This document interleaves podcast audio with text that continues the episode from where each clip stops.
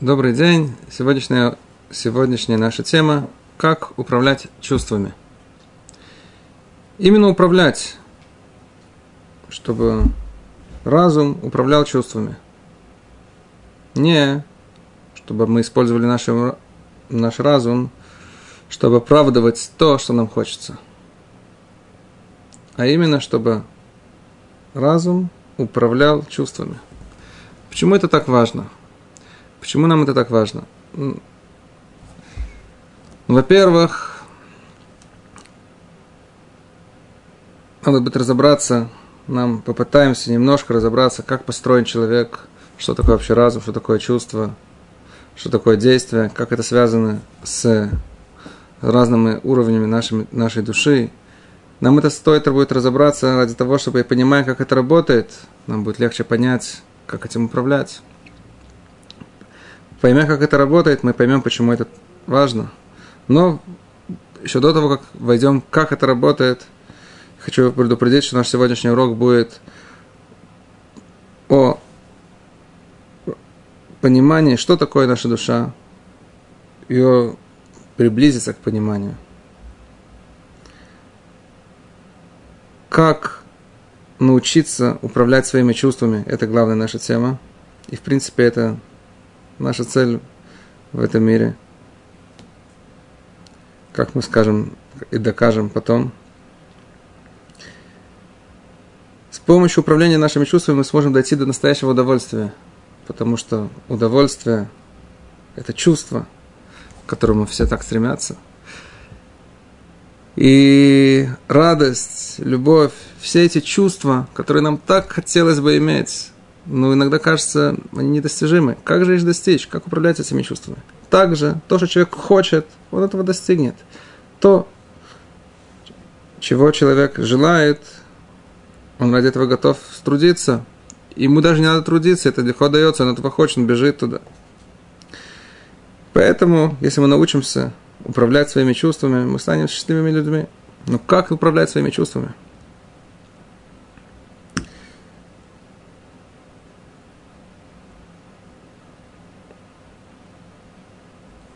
Итак, как построена наша душа? Что такое душа? На иврите душа это нефеш, руах, нешама. Есть, оказывается, у души разные уровни. Так как наша душа обитает сразу в, не, в этом мире проявляется только самая нижняя, нижняя часть нашей души. Описывают книги, что тело это как туфель к душе. Который покрывает только самую нижнюю часть, но душа, она высокая, она пронизывает все мира, духовные мира, еще более высокие мира, еще более высокие мира. И тут мы имеем только проявление самой нижней части души. Итак, мы сейчас будем говорить о очень-очень высоких и очень глубоких вещах, но по-простому, только так, чтобы чуть-чуть, чуть-чуть прикоснуться, чуть-чуть понять вообще, что такое я, что такое я, что такое моя душа. Потому что на самом деле я – это моя душа, это же не мое тело. Тело, оно только мое. Это как пер, перчатка, которая двигается. Я вижу перчатку, но я же понимаю, что внутри перчатки есть человек. Также тело – это только как перчатка, как одежда. Для этого нам стоит разобраться чуть-чуть, что такое душа. Итак, есть нефеш, это самая нижняя часть, есть руах, есть нешама. Сразу вас предупрежу, что внутри нефеш это тоже делится на нефеш, внутри нефеша, руах шаба нефеш, нашама нефеш, нефеш. Попытаемся в течение урока чуть-чуть объяснить, что это значит и как это чуть-чуть почувствовать.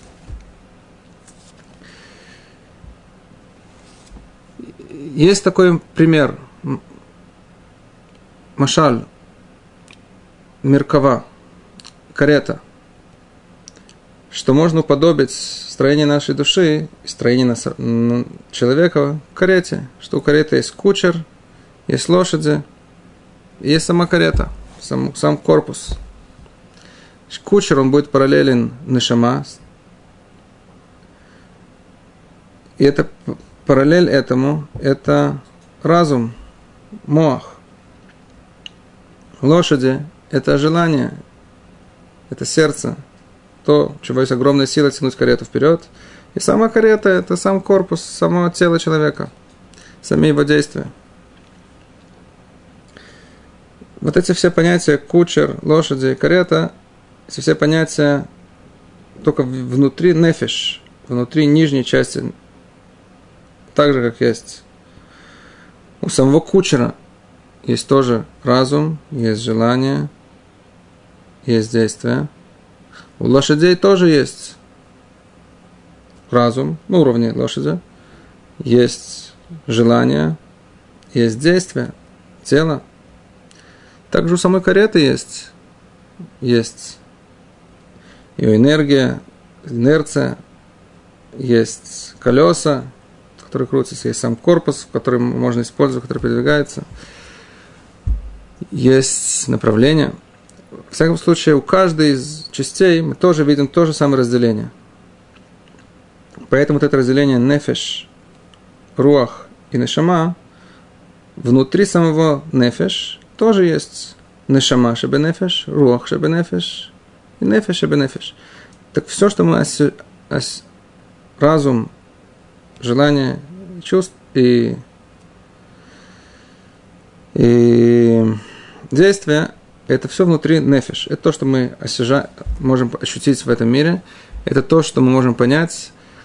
Как бы, нешама шебенефиш, она находится в нашем разуме.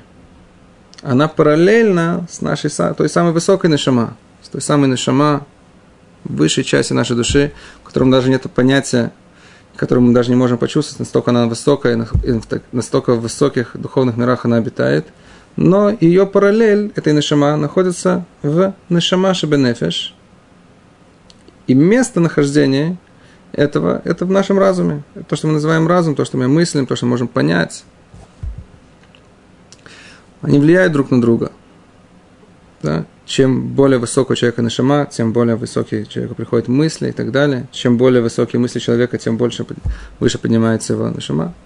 Ну, мы об этом сейчас не будем. Также руах шебенефеш – это желание, которое находится в, образно говоря, в сердце. Да? Оно параллельно с более верхней частью нашей души, руах – который нефеш, немцайт руах. Так этот руах, он параллелен этому руах, который внутри нефеш. Понятно, что они влияют друг на друга и так далее. Теперь есть нефеш шебенефеш. Нефеш шебенефеш – это то, что на, русском языке называется одуховлетворенный предмет. Да? Что вещь двигается, перемещается, она живая, не мертвая. Это нефеш шебенефеш. Та самая часть, самая нижняя часть души, которая ответственная за конкретно движение человека, за его жизнь, удовлетворенность. И также в ней находятся все физические желания. Желание тяга к материальному. Я вам писал эту карту ради того, чтобы когда мы все внутри нее сейчас будем разбираться, чтобы у нас было общее представление, знает, что все, что мы обсуждаем, разум, желание, действие, это только внутри нефиш, то, что нам мы сожигаем. Но есть более высокие уровни души, которые только параллельны этому. Итак, значит, есть у нас кучер, это разум, который управляет, который управляет этой всей каретой, телом человека, что он будет делать, как он будет жить. Есть лошади, сердце, желание. Как известно, желание, но очень сильное. Лошади в их силах тащить карету туда или сюда. Но если кучер не научится управлять лошадьми, лошади потянут карету в не туда, куда ей нужно идти. Или же в обратное направление. А еще хуже, она может перевернуться, может упасть в пропасть, в яму, в болото въехать. Для этого есть кучер, который ее управляет. Если кучер не справляется с лошадьми, пытается сам тянуть карету, если он лошадей как-то свяжет, положит на карету, ну, может быть, у него получится протолкнуть карету пару километров. Дальше вряд ли у него хватит сил. Ну, потом, может, еще пару километров на завтра. Очень вряд ли. Скоро он... Дол, далеко он так не продвинется. Если он не, не, не положит этих лошадей, свои чувства, на карету, а будет пытаться их противостоять, вообще вряд ли у него получится кучеру, человеку справиться с лошадьми с такой силой. Поэтому настоящий кучер, что он делает? Он управля... учится управлять лошадьми. Он учится брать эту энергию огромную, которая есть, эту силу, лошадиную силу, и направлять ее туда, куда он, кучер, понимает, что стоит направить карету самого себя, и также этих лошадей. Он знает, где для лошадей же лучше будет, где будет им следующая, следующая остановка, где они могут получать еду, где они смогут отдохнуть, а не идти за лужайками вокруг или за чужими лужайками, где их могут еще побить за то, что они пошли за своими глазами. Итак, задача кучера – научиться управлять лошадьми. И поэтому наша задача – это научиться, чтобы разум управлял чувствами. Ведь если наоборот, чувства хотят, человек дает волю своим чувствам, своим желаниям, он, а дальше кучер будет только сидеть и объяснять. Ага, то почему стоит пойти именно туда? Ну да, легче, туда его что тянет, это хочется. Дальше разум стоит только и оправдывает свои действия, и все это приводит к катастрофе в конце концов. Поэтому наша задача научиться управлять чувствами. Вопрос, как это сделать, об этом сегодняшний урок. Но сейчас мы поняли, почему это так важно. Научиться управлять чувствами. Обратите внимание, что самое главное в конце концов это действие, куда двинется карета. Потому что если кучер, это все будет только в теории, да, и даже он очень заж... будет, он поймет, куда надо идти, поставит лошадей в нужном направлении. Но если дальше это все не будет ехать, ни, к цели никто не доберется. Главное, в конце концов, это массе, действие, куда двигается карета. Поэтому в иудаизме самое главное, в конце концов, действие. Человек соблюдает мицвод, живет по воле Творца, или же нет – Другими словами, двигается ли он по карте? Есть у этого мира карта, называется Тора. Творец мира, который сотворил этот мир, дал нам также карту, как по этому миру передвигаться, куда идти, где нам будет самое лучшее и самое приятное, ради чего он сотворил этот мир, и как к нему продвигаться. Дал нам эту карту Торы.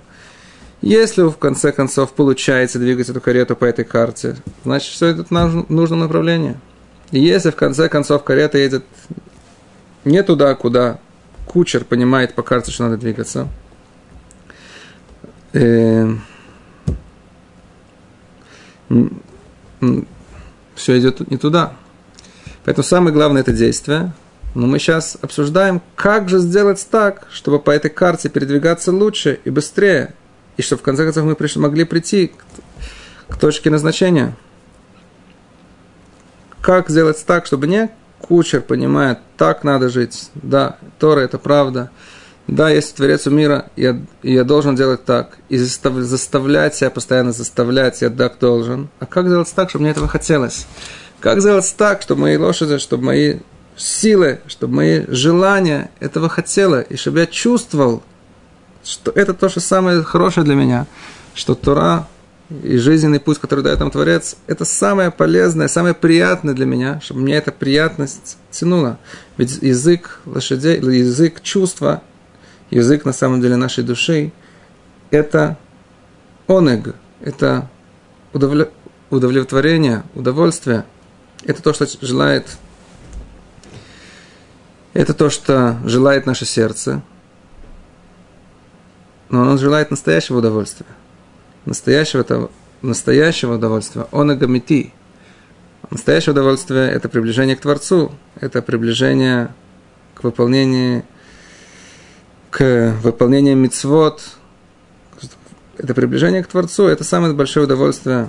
Об этом говорим в других уроках, когда мы будем говорить именно об этой теме. Но в принципе, любое желание, даже человек хочет прийти к этому ощущению удовольствия, как управлять этим если человек хочет привести к ощущениям любви, любви к Творцу, любви к ближнему, любви к своей жене, как можно развить эту любовь? Опять, как управлять лошадьми, как сделать так, чтобы у меня было желание, любовь. Итак, вернемся опять к кучеру. Как он управляет лошадью?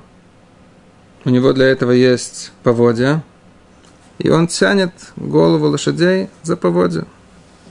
да, тянет он сюда, все, лошадь поворачивает направо, тянет он голову лошадей сюда, поводим и направляет голову, тело. Куда поворачивается голова, туда поворачиваются и, и глаза. То, что человек видит своими глазами, это то, что он, он хочет. У нас есть такой инструмент наши глаза. То, что мы видим, это то, что мы начинаем хотеть. Человеку хочется то, что он видит.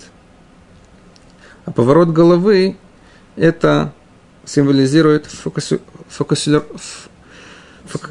фокусировку. На чем человек фокусируется? На чем он фокусирует свою голову, свои мысли? Да? Если человек хочет что-то полюбить, чего-то захотеть, надо, надо сфокусироваться. Об этом постоянно размышлять, думать, постоянно. И на это смотреть. Вот фокусировка мыслей и глаз. Это звучит так просто. Да? Вопрос, как это сделать. Сейчас попробуем разобраться на практике. Но на, понимая, как это работает, понимая, как работает строение человека, да, что у меня есть душа, что мои желания не только параллельны частям души, и как, управля...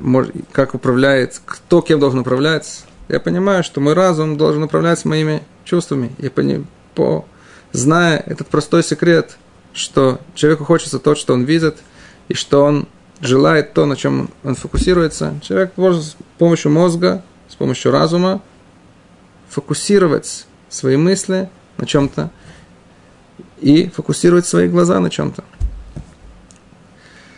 Это теория.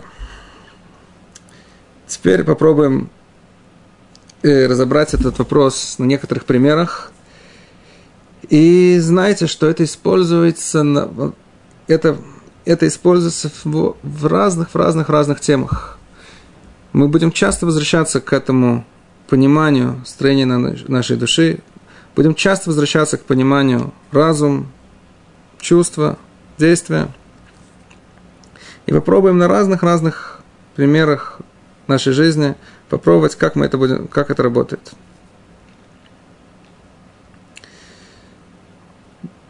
Начнем с того, насколько, насколько важно нам вот это ощущение насколько нам важны эти ощущения, насколько нам важно хотеть, насколько нам важно ощущение радости, любви.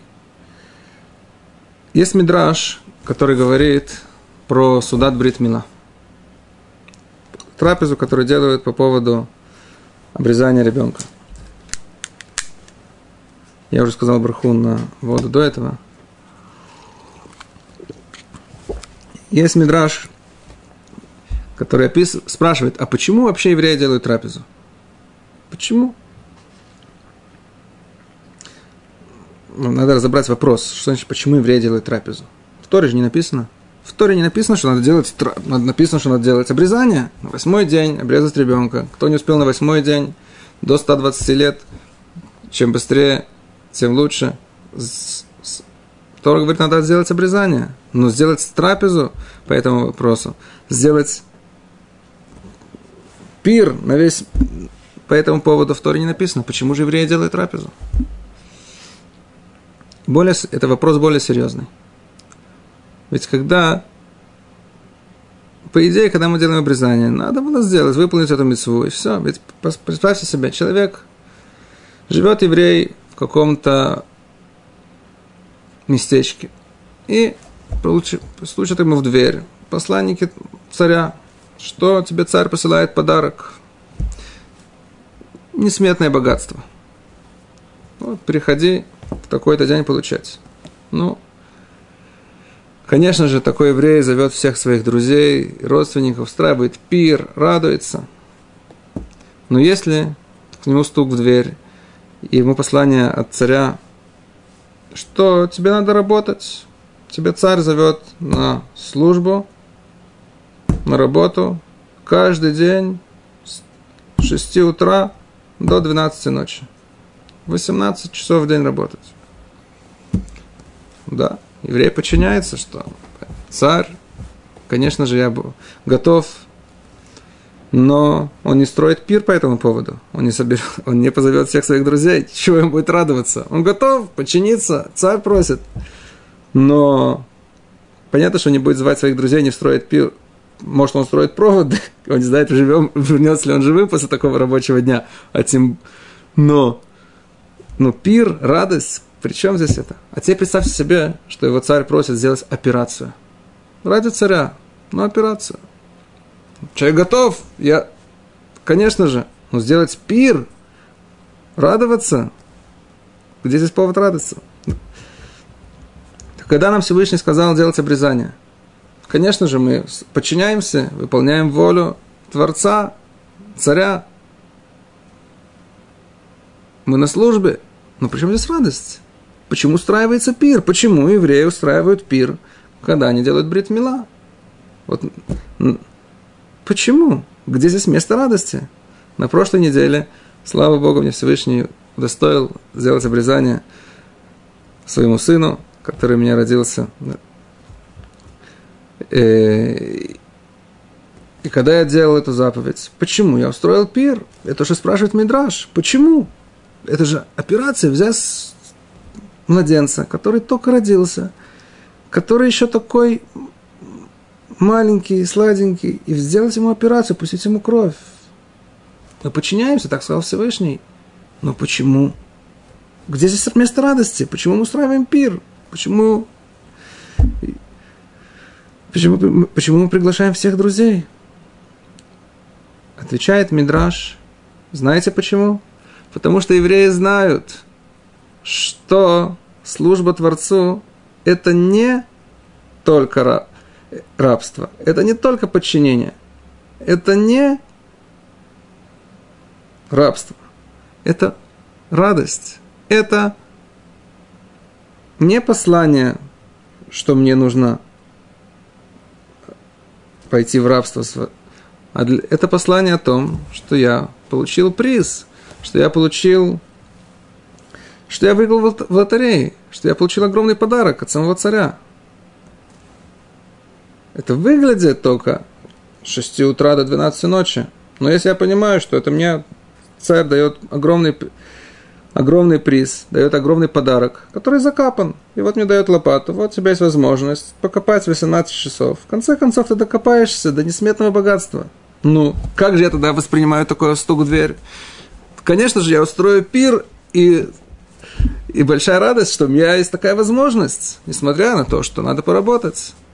Если у меня есть послание, что надо сделать какую-то операцию, ну, которая спасет мне жизнь, жизнь моего сына, или даст ему возможность приблизиться к Творцу, даст ему возможность снять какие-то оболочки, которые будут мешать всю жизнь продвигаться к Творцу, к, душ, к духовности, и у меня есть возможность, точной информации, что надо отрезать и как, каким образом это сделать так, чтобы никак, никаким образом ему не повредить. Я знаю, что меня Творец любит, и он любит моего сына, и он не делает, не посылает мне эту, этот приказ во вред нам, а только в пользу нас. Понимая это, человек есть одна сплошная радость. И наоборот, он рад, что он знает точно, что отрезать. Он знает точно, что сделать. Знает точно, над чем работать и как. Что получится этот приз. Но это не все. Есть у евреев еще одна огромная радость. Сам факт, что мы удостоились служить Творцу – что я могу что-то сделать ради самого Творца мира, что я могу что-то сделать ради своего любимого царя, который меня сотворил, который сотворил весь мир, который сотворил меня, который дает мне еду, воду, кислород, который дал мне сына, который дает мне жизнь каждую секунду, который дает жизнь моим друзьям – у меня есть возможность сделать что-то ради него. Ведь в конце концов, что я могу сделать ради него? Что я, материальный человек, плоть, кровь, что я могу сделать ради царя, ради Творца? Даже если переполнен любовью к нему, ну что я могу сделать ради него? И тут у меня есть послание, стук в дверь. Всевышний говорит, сделай так-то и так-то. Кон- конкретно Бритмила. У тебя есть возможность сделать что-то, выполнить приказ – выполнить просьбу своего любимого отца, своего любимого Творца. Отец, потому что он меня создал. Творец, потому что Он сотворил весь мир. У меня есть возможность сделать что-то ради Него. Есть более большая радость. И поэтому евреи делают пир, делают саудат, брит, делают трапезу. Так отвечает Мидраш. Поэтому нам так хочется понять, как же прийти к этому ощущению радости? Как же прийти, как настроить свое сердце, как настроить свои чувства, чтобы каждую мецву, что я делаю, делать ее не так, потому что я так должен. Ну, что я могу сделать? Всевышний, он более большой, чем я. Он тут хозяин. Что я могу сделать, кроме как подчиниться ему?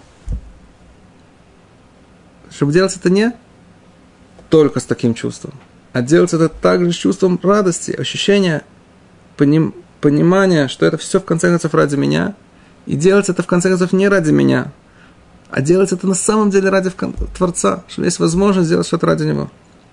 Так как же научиться управлять этими, этими чувствами?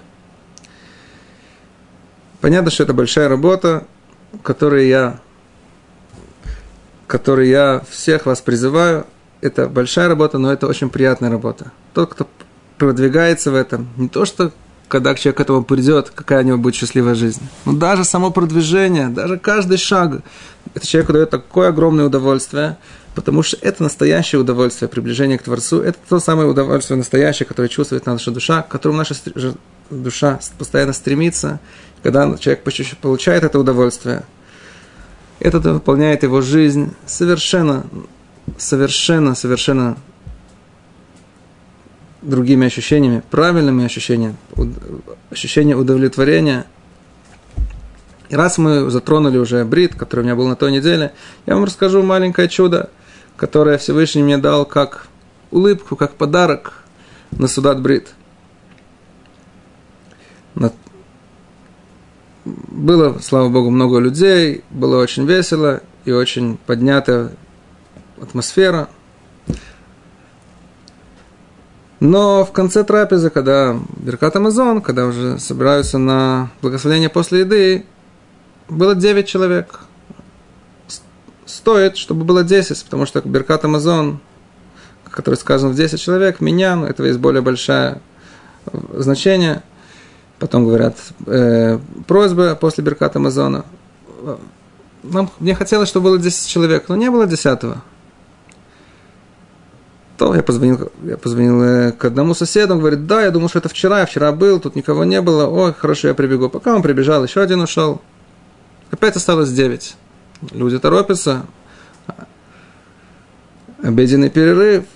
Скоро уже всем бежать.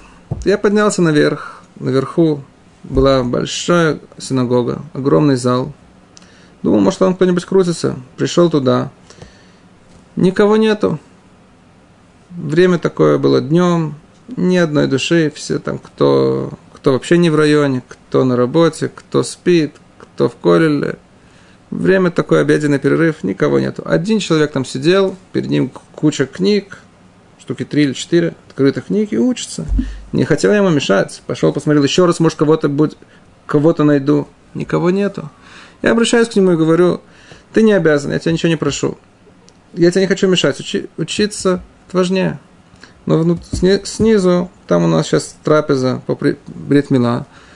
И не хватает десятого на меня. Если ты хочешь, ты можешь присоединиться, но ты не обязан. Он говорит, конечно же, я бегу. Я ему говорю, не-не-не, не надо. Только если ты хочешь, мы, учиться важнее, я тебе не хочу мешать учиться. Он говорит, ну хорошо, я возьму свою книжку Шунханрух с собой, буду там учиться. Что мне надо там? Выпить стакан воды, съесть выпить стакан колы, воды недостаточно, съесть кусочек уги, вообще, ну, шикарно, я бегу. Приходит он вниз, у нас был миньян, значит, поел он, поел он вместе с нами немножко, был у нас миньян, Беркат Амазон, все шикарно. И потом он мне рассказывает, а ты знаешь, что я сейчас учу? Что? Я учу Шулханрук, законы Бритмила. Законы обрезания. Хорошо. У меня сейчас нету колеля, я сижу тут в синагоге и учусь законы обрезания. Хорошо, я ему говорю. Прекрасно, как раз обрезание. Он говорит, я сейчас учу как раз законы, связанные с трапезой в честь обрезания. И вот как раз сейчас я закончил тот самый закон Шульханарухи, на который пишет Рамо, что человека, которого приглашают на трапезу, связанную с обрезанием, и он не приходит, и он отказывается, про него написано, что у него есть определенное проклятие с неба. Поэтому по этой причине мы не приглашаем людей на трапезу, на трапезу и на и бритмила. Мы только сообщаем. У меня будет брит, у меня будет обрезание в такой-то час, в такой-то день. Мы не приглашаем, потому что если мы человека приглашаем, его это обязывает прийти. Потому что если он не, при, не приходит, у него есть проблемы. Как раз этот закон я кончил учить, и вот сейчас я сел учить следующую Аллаху. И вдруг подходишь ты, он говорит мне, и зовешь меня на Судат Бритмила. Представляете, что это такое? Вы знаете, сколько законов есть в Шулханарух? Это море. Человек, который их изучает, как он постепенно, один медленно, один, следующий – по статистике, какая вероятность была, чтобы в этот день, когда он закончил как раз этот закон, я к нему подошел. Это уму непостижимо. Человек сидит, учится, учится ради Всевышнего, учится Тору Всевышнего и учит Шулханарух, чтобы как Тору использовать к действию, как ее воплотить в, это, в этом мире. Учит это Аллаху. И, наверное, я так себе думаю, что он думал, когда он выучил это Аллаху, да, значит, когда меня в следующий раз пригласят на Судат Брит, даже если это будет в Твери, даже если это будет там, не знаю где, надо будет поехать, нельзя отказываться. Наверное, такие у него были мысли. Вдруг я его прихожу, никуда не ехать, не надо ехать далеко, вот только спуститься один этаж, пять минут, прямо со своей книжкой, и ты поучаствовал. Какое это чудо! Человек, который учит Тору ради Всевышнего, учит Тору Всевышнего лишмо, как Всевышнему помогает воплотить ее в жизнь, таким самым приятным образом. Это сразу же тут. Я в этом увидел такое маленькое чудо, такой большой подарок, который я получил на Судат Брит. На самом деле так происходит всегда. Мы только этого не видим. На самом деле каждая вещь, что с нами происходит в жизни, это все точно, точно вымерено Всевышним. Когда, что, во сколько, как. Каждый человек который ко мне подошел, или каждому человеку, что я подошел, произошло со мной то или все, мы знаем, что есть кто управляет этим миром, который все рассчитывает точно. Но только мы этого не видим, и поэтому мы этого не чувствуем. Тут вдруг у меня была возможность, Всевышний чуть-чуть приоткрыл, чтобы я увидел, как это работает, как это на самом деле работает всегда. Но когда человек это видит, когда человек на это обращает внимание, когда человек на этом фокусируется, видит – это немножко, немножко начинает работать над его чувствами. У каждого из нас, если мы подумаем, если я подумаю, наверное, у меня много раз таких есть в жизни, что мне Всевышний показывает, показывает, как это работает. Не надо только на этом сфокусироваться, посмотреть на это, обратить внимание на это. И смотря, и тогда я смогу немножко начать это чувствовать.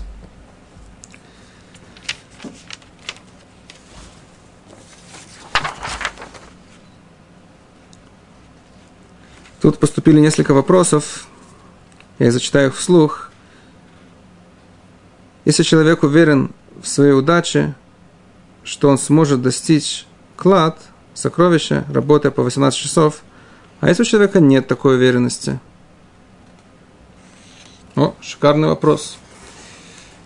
Если человек еще не, понима, не уверен в том, что Тора, что заповеди, что то, что ему говорит Творец, это приведет к ему к кладу. Что же тогда? Шикарный вопрос. Его надо обсудить очень внимательно.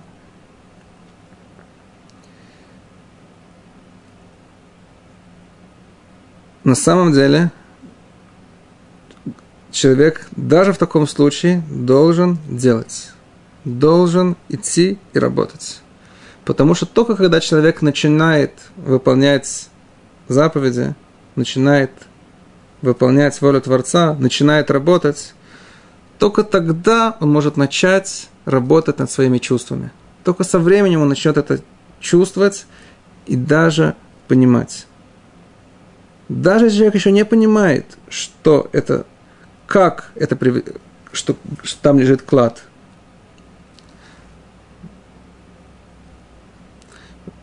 он уже должен действовать.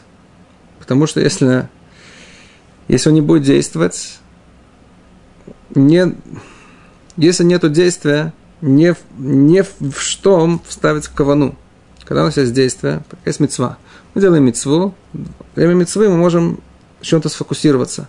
Мы что-то можем... Если, предположим, брит мила, если человек не делает обрезание своему сыну, он не может ощутить этих ощущений, что он приносит жертву Всевышнему, что он может сделать что-то ради Творца, он ничего не делает. Как это работает? Спросите, спросите вы меня, но если человек еще не понимает, что там есть клад, зачем же копать? На самом деле, во-первых, ради чего копать? Потому что сказал Творец, сказал Царь. У меня есть возможность сделать что-то ради Творца. И без того, что я понимаю, что там есть клад. У меня есть возможность сделать что-то ради, ради Творца. Но кроме этого, я полагаюсь на Всевышнего, что Он абсолютное добро. И поэтому я полагаюсь на Него, что Он не даст мне задание, которое будет не полезно для меня, которое будет вопреки того, что мне нужно. Я знаю, что Он лучше меня знает, что лучше для меня. Он сотворил весь мир, Он направляет весь мир, Он сотворил меня, Он знает цель. То есть Он даст мне докопаться до клада. Он обеспечит мне такую возможность, чтобы я смог докопаться до клада. О, хорошо вы говорите. Человека будет воз... Да. Повторите еще раз, как вы сказали. Шикарные слова, я пытаюсь их повторить. То есть из-за того, что я знаю, что Всевышний не даст мне задачу, которую я не могу решить, он даст мне возможность докопаться до клада. О, теперь вы сейчас задаете новый вопрос. Как я могу быть уверен, что я докопаюсь? Мы сейчас обсуждаем, откуда я вообще знаю, что там клад. Я полагаюсь на то, что Всевышний сделает, даст мне задание только самое лучшее для меня. Сейчас у нас есть новый вопрос. А как я знаю, что я докопаюсь? Может, мне 18 часов не хватит. Может быть, 18 часов умножить на 30, умножить на 12. Может, я не докопаюсь. Я знаю, что Всевышний не даст мне задание, которое не по моим силам.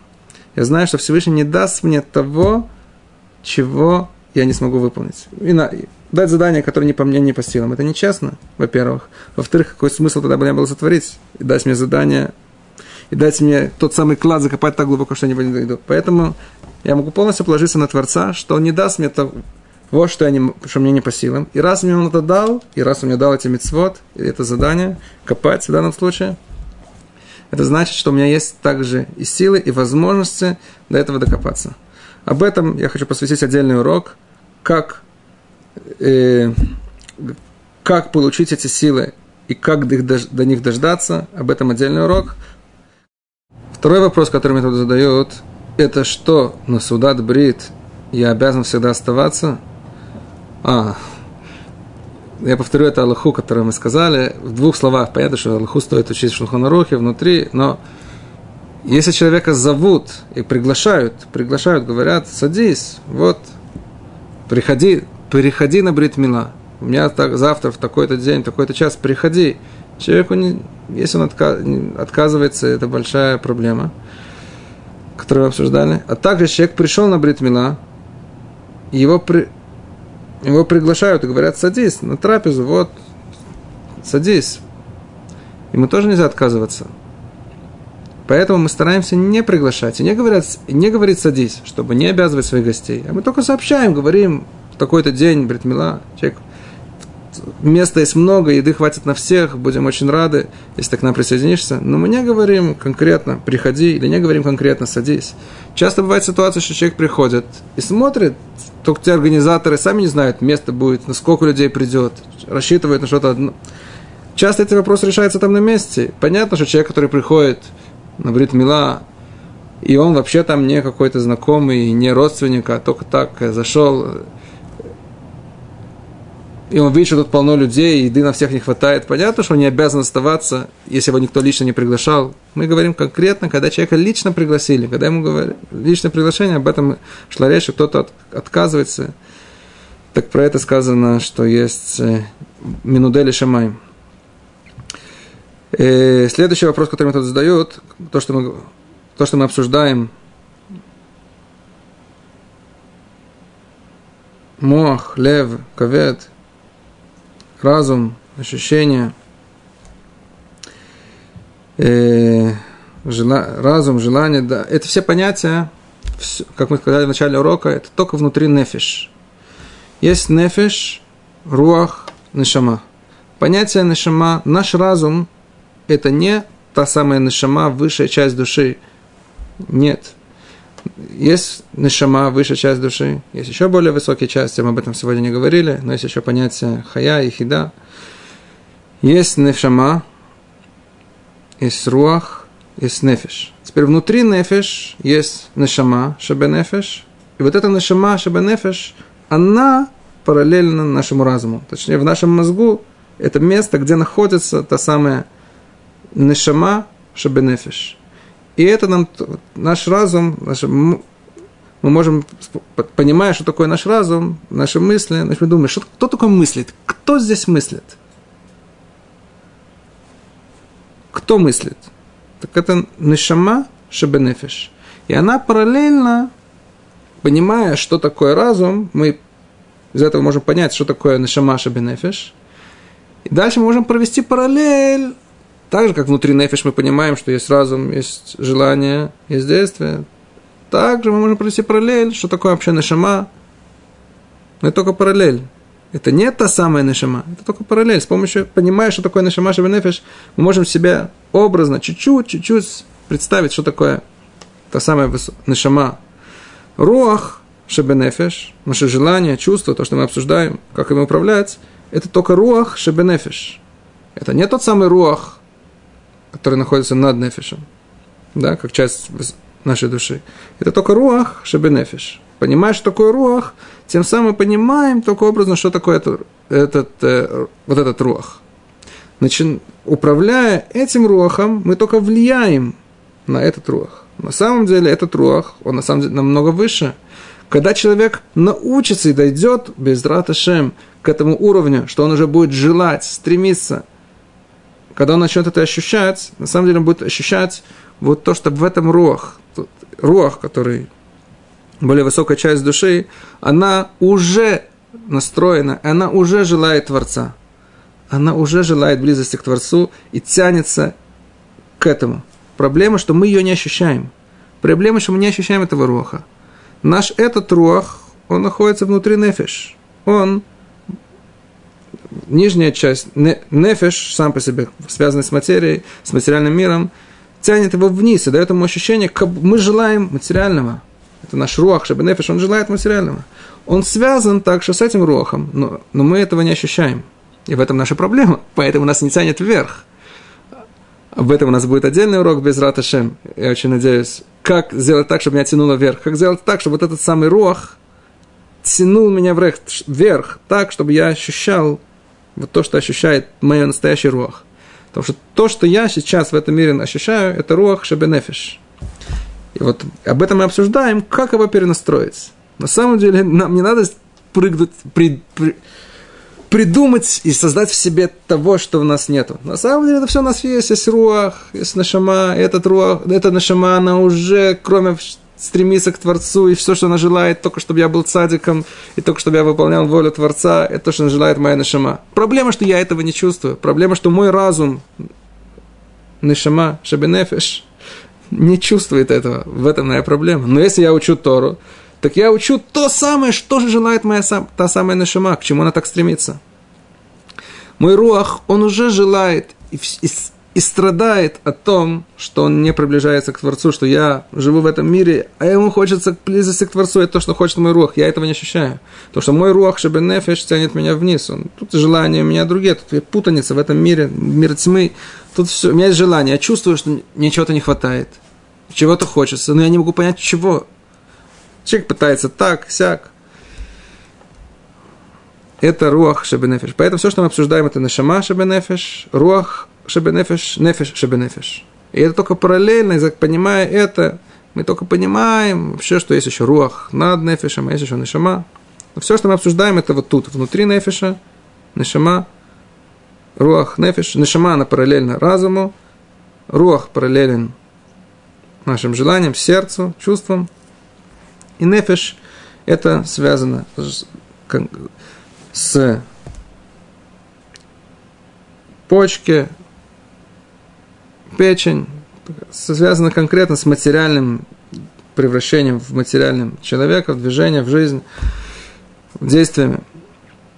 Насчет того, что как моя э, руах стремится и страдает, то, что нет, а, что страдает того, что я не приближаюсь к Творцу, об этом есть известный машаль, что на что похожа наша Нешама. Что это царская дочь. Царская дочь, известный, известная притча. Царская дочь. Это очень-очень глубокая притча. Царская дочь, которую царь дал за простого э, деревенского парня, который живет в деревне. И все его понятия – это его конюшня, это его солома. Деревня. Но эта царская дочь, она привыкла к хоромам, к, цар, к царской жизни. Она привыкла к царю и ко всем удовольствиям, которым там есть. И вот эта царская дочь, принцесса, должна сейчас идти, спасибо большое, она сейчас должна идти жить в деревню ну, со своим мужем. Конечно, муж ей пытается дать и обеспечить всем, но она страдает, она помнит, как было во дворце, она желает то, чего у нее было всегда. Ей муж говорит, ну что тебе не хватает, я тебе дам новую солому, самую лучшую солому. Ай, ну что тебе еще не хватает? Я тебе дам вот подоить корову. Знаешь, какое-то хорошее, какое-то удовольствие. Новый Мерседес я там куплю. Ну, тебе, понимаете, что это такое для царской дочери? Как она этого страдает? Это машаль, это показывает нам очень, как мы, в будущем материальном мире, пытаемся накормить вот эту самую нашу нашама, то самое желание близости к Творцу, которого так не хватает нашей царской дочери, той самой нашама, наша нашама, наша душа. Это царская дочь, которая привыкла жить в, двор, в близости к царю, к своему отцу, к Всевышнему, который создал, и который дал ее нам в материальное тело, потому что так его замысел в этом мире, об этом надо, скажем, отдельную лекцию без Рата Шем, я очень надеюсь, если получится. Вы можете услышать много других лекций, почему этот замысел. Ну так мы видим, что Всевышний так замыслил этот мир, и так его спланировал, и дал это самое Нашима в наш материальный мир. И тут она страдает. И мы ее пытаемся дать ей новый, новая машина, может быть, там какая-то еда особо вкусная, может быть, там еще какие-то ощущения. Человека все ему мало, мало ему хочется. А что, почему ему все мало? Почему ему все хочется? Потому что душа страдает. Мы ее пытаемся накормить новым, новое сено ей принести, как сам, накормить ее там свежим молоком, только что с дойным с коровой. Но ее понятия совершенно другие. А мы объясняем, это полезно, это вкусно, это жирно. Но она привыкла совсем к другой пище, она привыкла совсем к другим понятиям. Поэтому она так страдает. Но об этом, скажем, без Раташем, надеюсь, отдельную лекцию. Сейчас мы продолжим ту тему, которую мы начали. А сама карта, как это работает, чтобы вообще понять, что мы работаем, кто мы такие, кто такое, что такое да, я, это моя душа, как она работает, как, из чего она вообще состоит. Так у нас есть нешама, руах, нефиш, внутри нефиша. У нас есть нешама шабе нефиш, это разум, который мы хотим, чтобы он взял, которому мы уподобили кучеру, и мы хотим, чтобы он взял поводья в руки и научился управлять чувствами лошадью, своими моими чувствами, чтобы я своим разумом, понимая, понимая карту мира, понимая Тору, понимая, что Всевышний хочет от меня в этом мире. Как сделать так, чтобы не пришлось мне тащить свое тело и заставлять себя это делать, Хотя я должен это делать, как мы сказали. Без того, что я это буду делать, мне ничего не получится почувствовать. Но когда я уже дал первый толчок и стартер этой карете, она уже пошла, как сделать так, чтобы запреть, запреть лошадей, и чтобы они пошли в нужном направлении? Как запреть лошадей, чтобы вся энергия нашего желания, наших чувств, нашей как ее направить в нужное направление? Как сделать так, чтобы кучер управлял лошадьми? Мы сказали, что поводья управляют головой, глазами, то, на чего человек, э, что человек видит, то, чему хочется, фокусировка, на чем, чем, то, на чем человек сфокусирован, он начинает со времени это чувствовать. Как фокусироваться? Это гидбунанут. Вдумываться. Да, фокусироваться. Вдумываться. Опять, внутри лошади, мы сказали, в ней тоже есть. У лошади самой есть тоже как бы мозг, разум, есть глаза, желание, есть у нее желание, есть у нее само тело. Так мы хотим использовать мозг лошади, если можно так выразиться, да, чтобы его сфокусировать то, чтобы о чем, куда будет направлена голова лошади, если можно так выразиться, да, куда будет голова, направлена голова моего сердца, куда будет направлена моя фокусировка, на чем я буду думать. Во-первых, это стоит делать каждый день, как минимум 5-10 минут, а лучше полчаса-час. Особенно для начала это стоит, очень стоит делать как минимум полчаса-час, и дбенунут, чтобы человек вдумывался в эти вещи, которых настраивал себя, фокусировал на себя, выделить в течение графика дня эти самые полчаса, час, ну хотя бы 5-10 минут.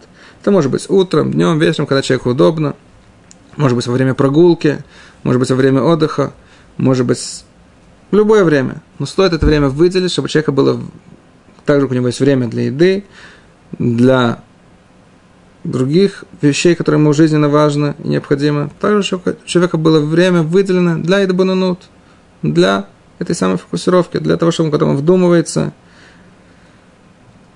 над этими вопросами. Но этого недостаточно. Надо в течение дня, чтобы человек раз в полчаса об этом вспоминал, хотя бы на пару секунд.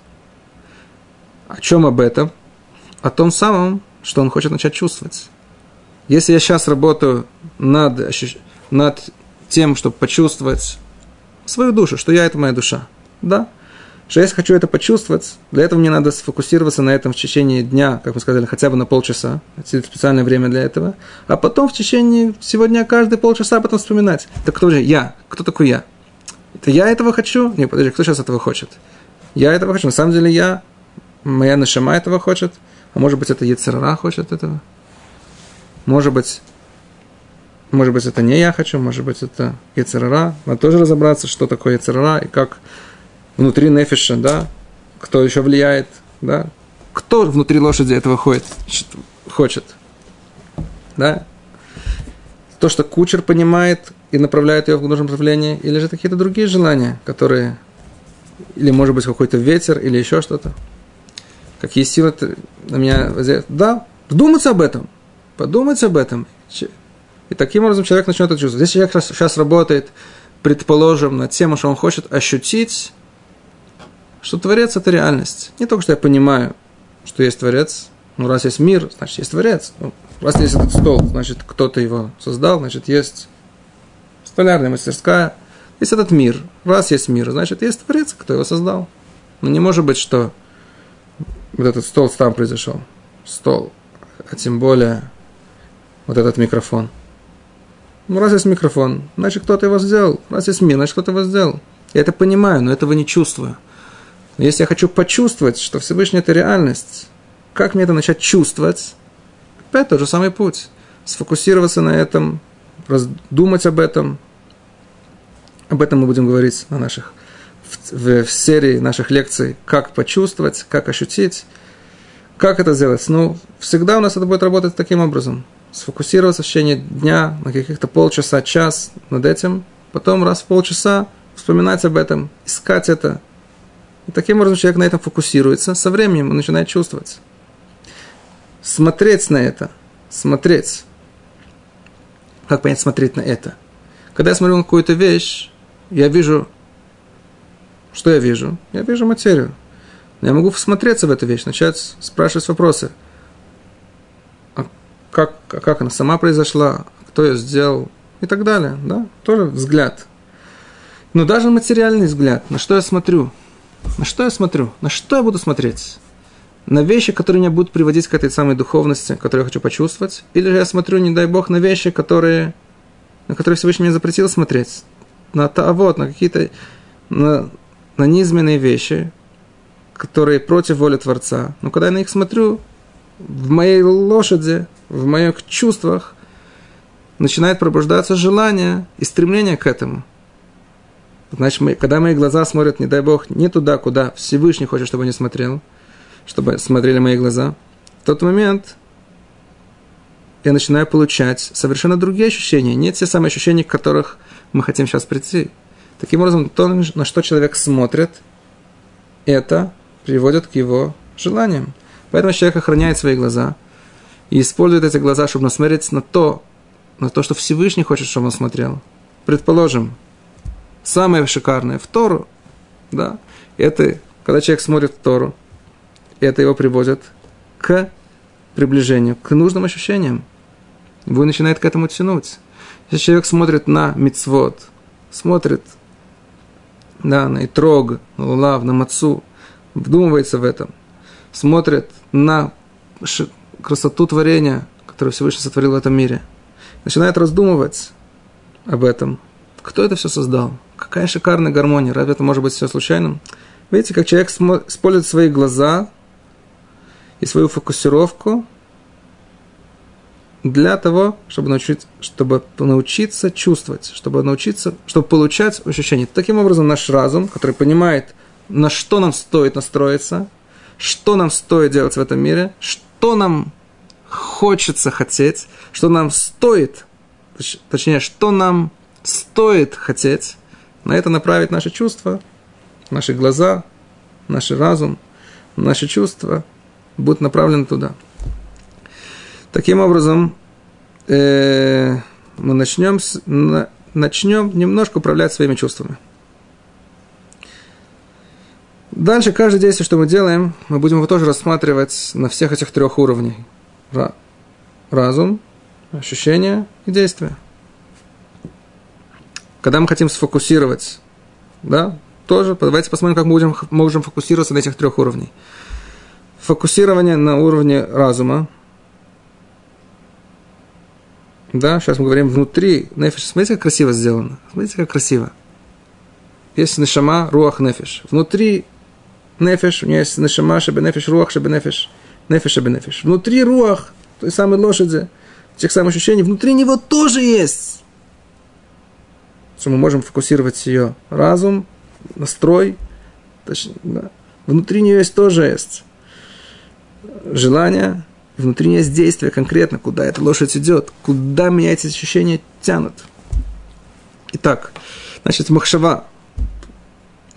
Во-первых, человеку стоит, на что он стоит настроить глаза лошади, да? Стоит смотреть, чтобы она смотрела вниз. Таким образом, человек полностью избавится от зависти, от плохих ощущений, что мне плохо. Он будет смотреть вниз, смотреть, будет смотреть на тех людей, кому хуже, чем ему. Он не будет, а не смотреть на тех, кому лучше, чем ему. Лучше, в кавычках сказано, да. Нашими материальными глазами кажется, что им лучше.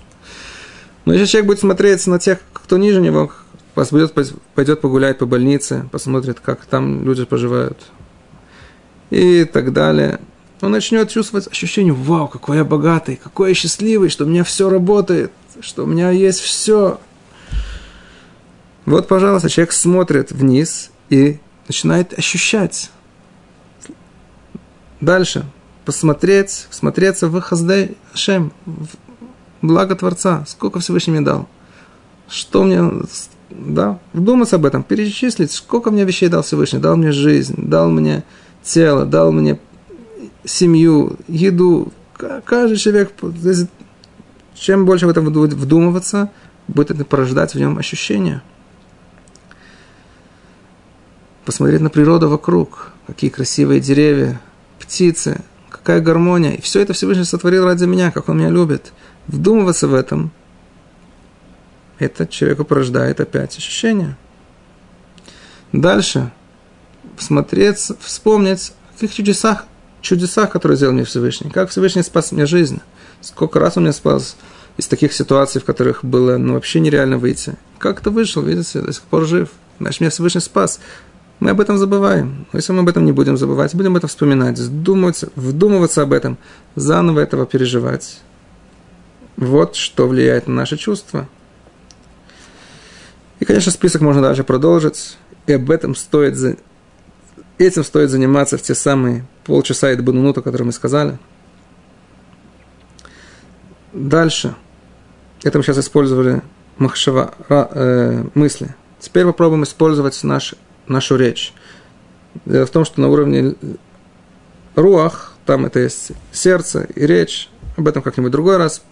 Но как мы можем использовать, значит, разум, дальше речь. Дело в том, что лев, ощущение, о котором мы говорили, мы как мы хотим породить эти ощущения. Но что я могу сейчас конкретно сделать? Ощутить. Вот разум я настроил, я думаю об этом. А как я настрою свое сердце? У меня есть шикарное орудие труда – дебур, речь.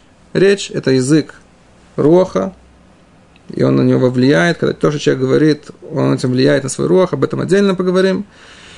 В нашей, э, в... Ну, есть дебур, как человек может его использовать? Сказать спасибо.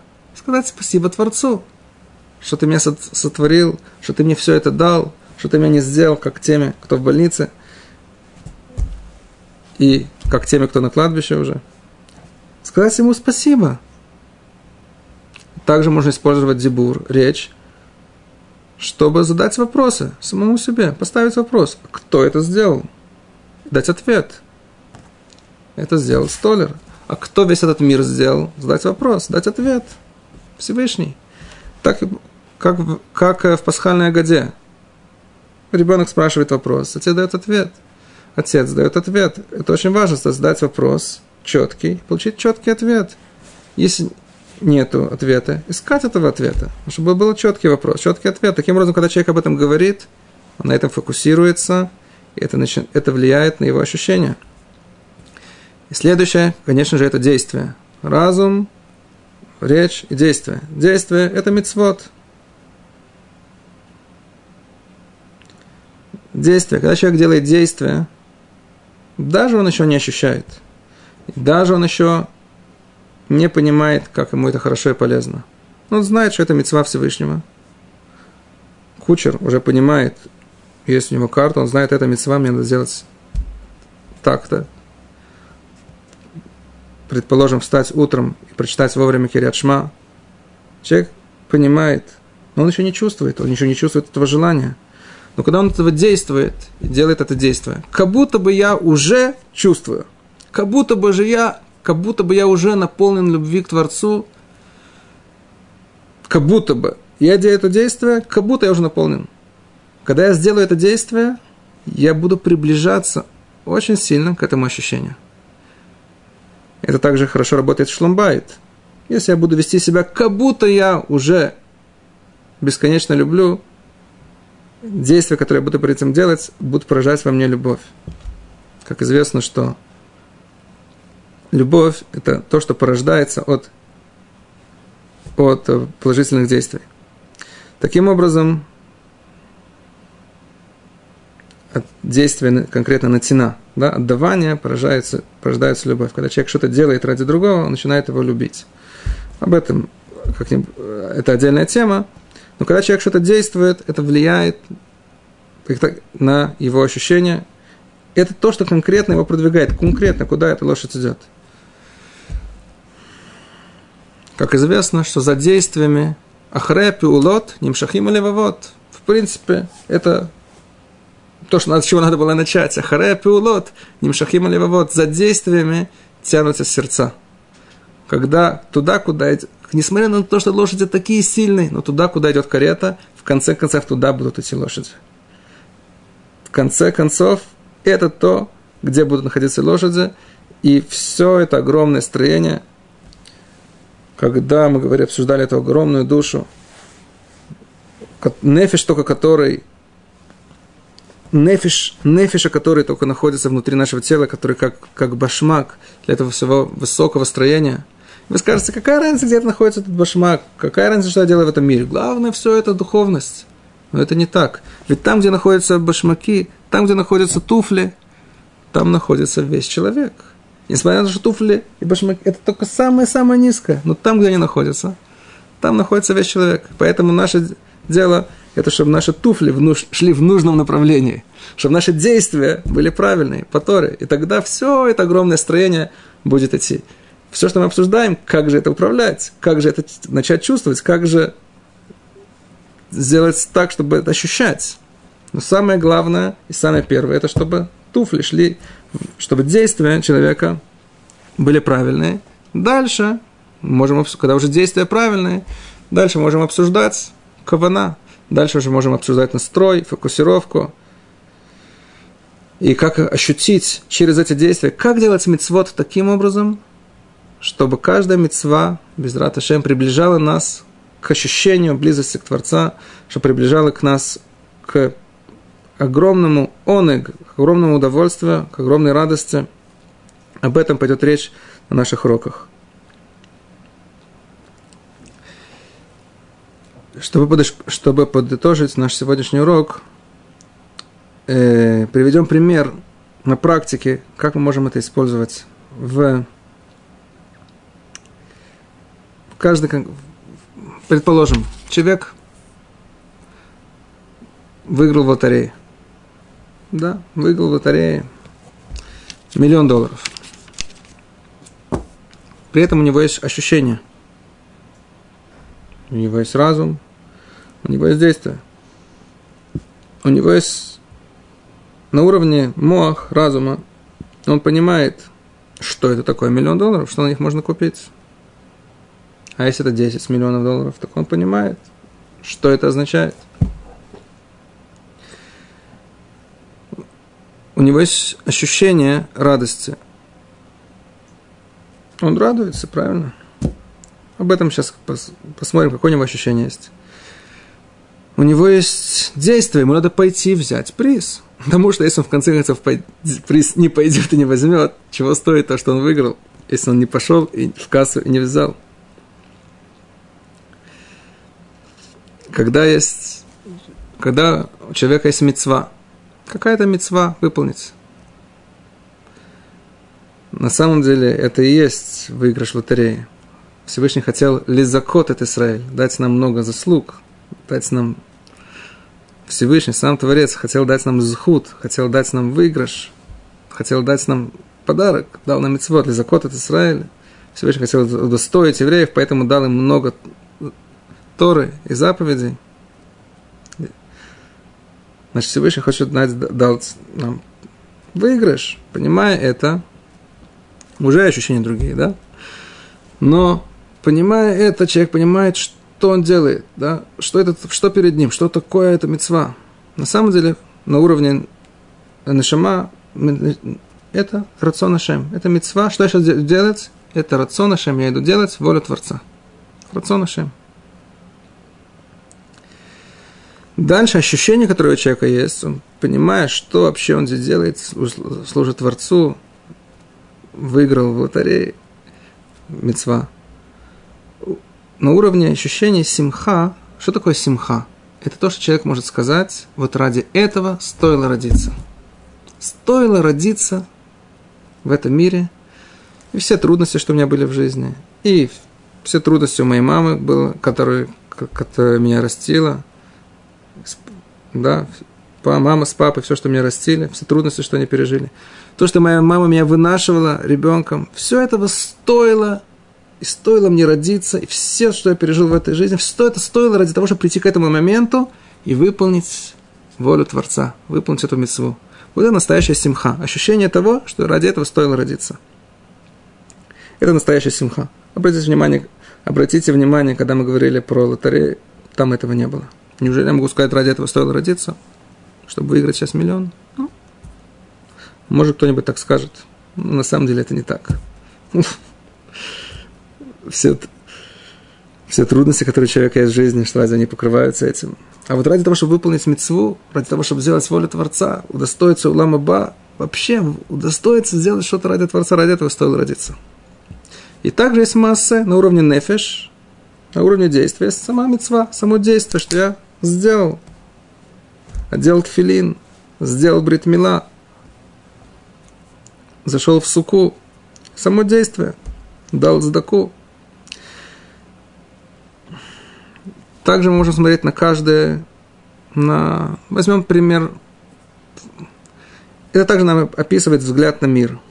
Да? Возьмем, предположим, стакан воды. Или же яблоко. Неважно. Как я на него смотрю? материальными глазами я смотрю, это стакан воды, но понимая то, что мы говорили на сегодняшнем уроке, как я смотрю на этот стакан воды?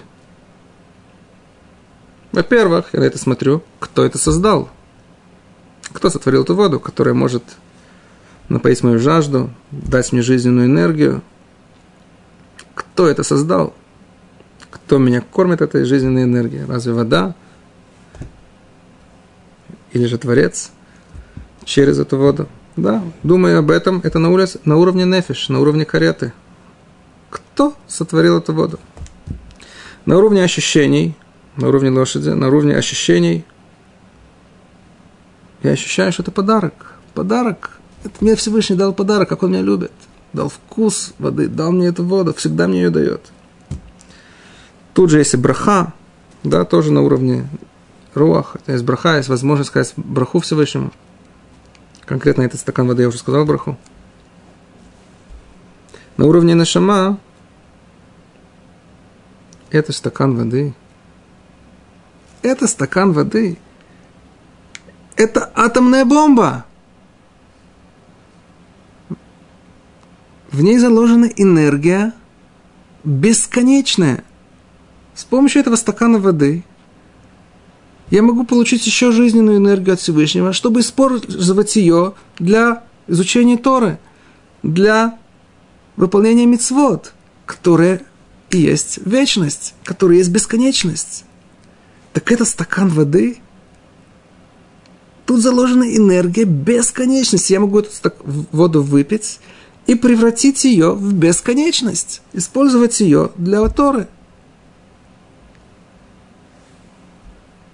На уровне нишама,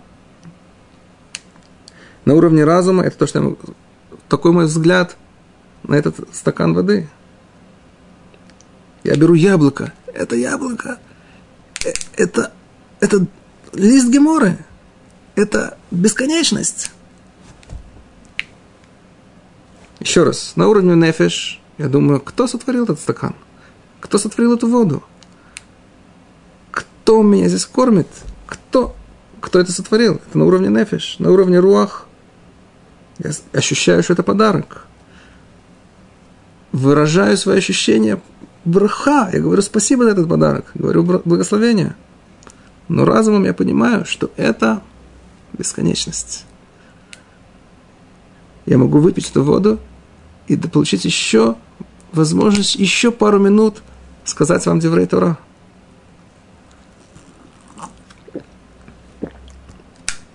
Также молитва Шмунайсера построена на этих уровнях. Беркота Шахар – это нефиш, тут мы заряжаем, смотрим, благодарим Всевышнему, кто открыл нам глаза, кто сделал так, чтобы я мог двигаться.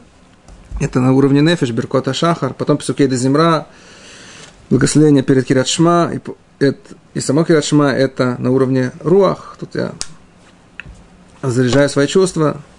А Шмунайсера – это уже на уровне Нашима. Об этом как-нибудь другой раз, может быть, разберем. Это также параллельно духовным мирам. Конечно же, об этом не сейчас, но раз мы к этому уже дошли, есть уровень Брия, там находится Нашама, вот та самая Нашама, Вуа, о которой мы говорили, которую мы даже не можем ощутить, она находится в Брия, Руах находится в, в, в мире Ицера, и наш Нефеш находится в Улам Асия, в материальном мире – Асия. Итого подведем итог нашему уроку сегодня, нашему этому уроку всех следующих уроков, которые я вам очень советую прослушать. Как управлять чувствами. Именно управлять, чтобы разум управлял чувствами, а не использовать разум, чтобы оправдывать то, что мне хочется. Как этим управлять? Мы разобрали разные уровни души, и как они работают, и как они параллельно нашему разуму, чувствам и действиям, и как в каждом действии, каждое, все, что мы делаем в жизни, мы должны использовать разум, чу, чувства, речь и действия, и как сделать так, чтобы эти чувства нарастали, чтобы мы наполнялись этим ощущением, радостью, ощущением, что ради этого стоит жить, ощущением получения удовольствия от каждой мецвы, чтобы нас тянуло делать мицвод, это наша цель. Как дойти до этого ощущения? Да? Как влиять на этот самый руах, шебенефеш, как влиять на свое сердце, как влиять на свои желания так, чтобы, как, чтобы, когда мы уже научимся, что когда мы уже, у нас это получится, так, чтобы теперь дальше уже наше само сердце, как лошади, с огромной лошадиной силой, а там лошадиных сил бесконечность, чтобы нас тащило вперед, туда, куда нас направляет Тора, туда, куда понимает наш разум, что стоит нам сделать, как правильно жить, то, что нам дал Творец, то, куда, к чему стремится настоящая моя душа, то самое ощущение, которое самое будет для меня приятное и положительное. Ведь когда я буду это чувствовать, когда меня будет туда тянуть, когда я буду чувствовать, что ради этого стоило родиться, буду чувствовать эту радость, когда я буду чувствовать это настоящее удовольствие, меня бы это будет тянуть. Понятно, что моя жизнь будет выглядеть совсем по-другому. Понятно, что все мои мецвод будут выглядеть совсем по-другому. Скорость моей кареты будет совершенно иная. И ощущения, которые у меня при этом будет, будут, конечно, совершенно другие. Плюс к этому у меня еще будет кавана в мецвод, кавана в молитве, чего я всего вам и желаю, чтобы мы удостоились работать над собой, одумывать об этих вещах хотя бы полчаса в день и вспоминать об этом, ну, хотя бы, хотя бы раз в полчаса. Всего хорошего, желаю успехов.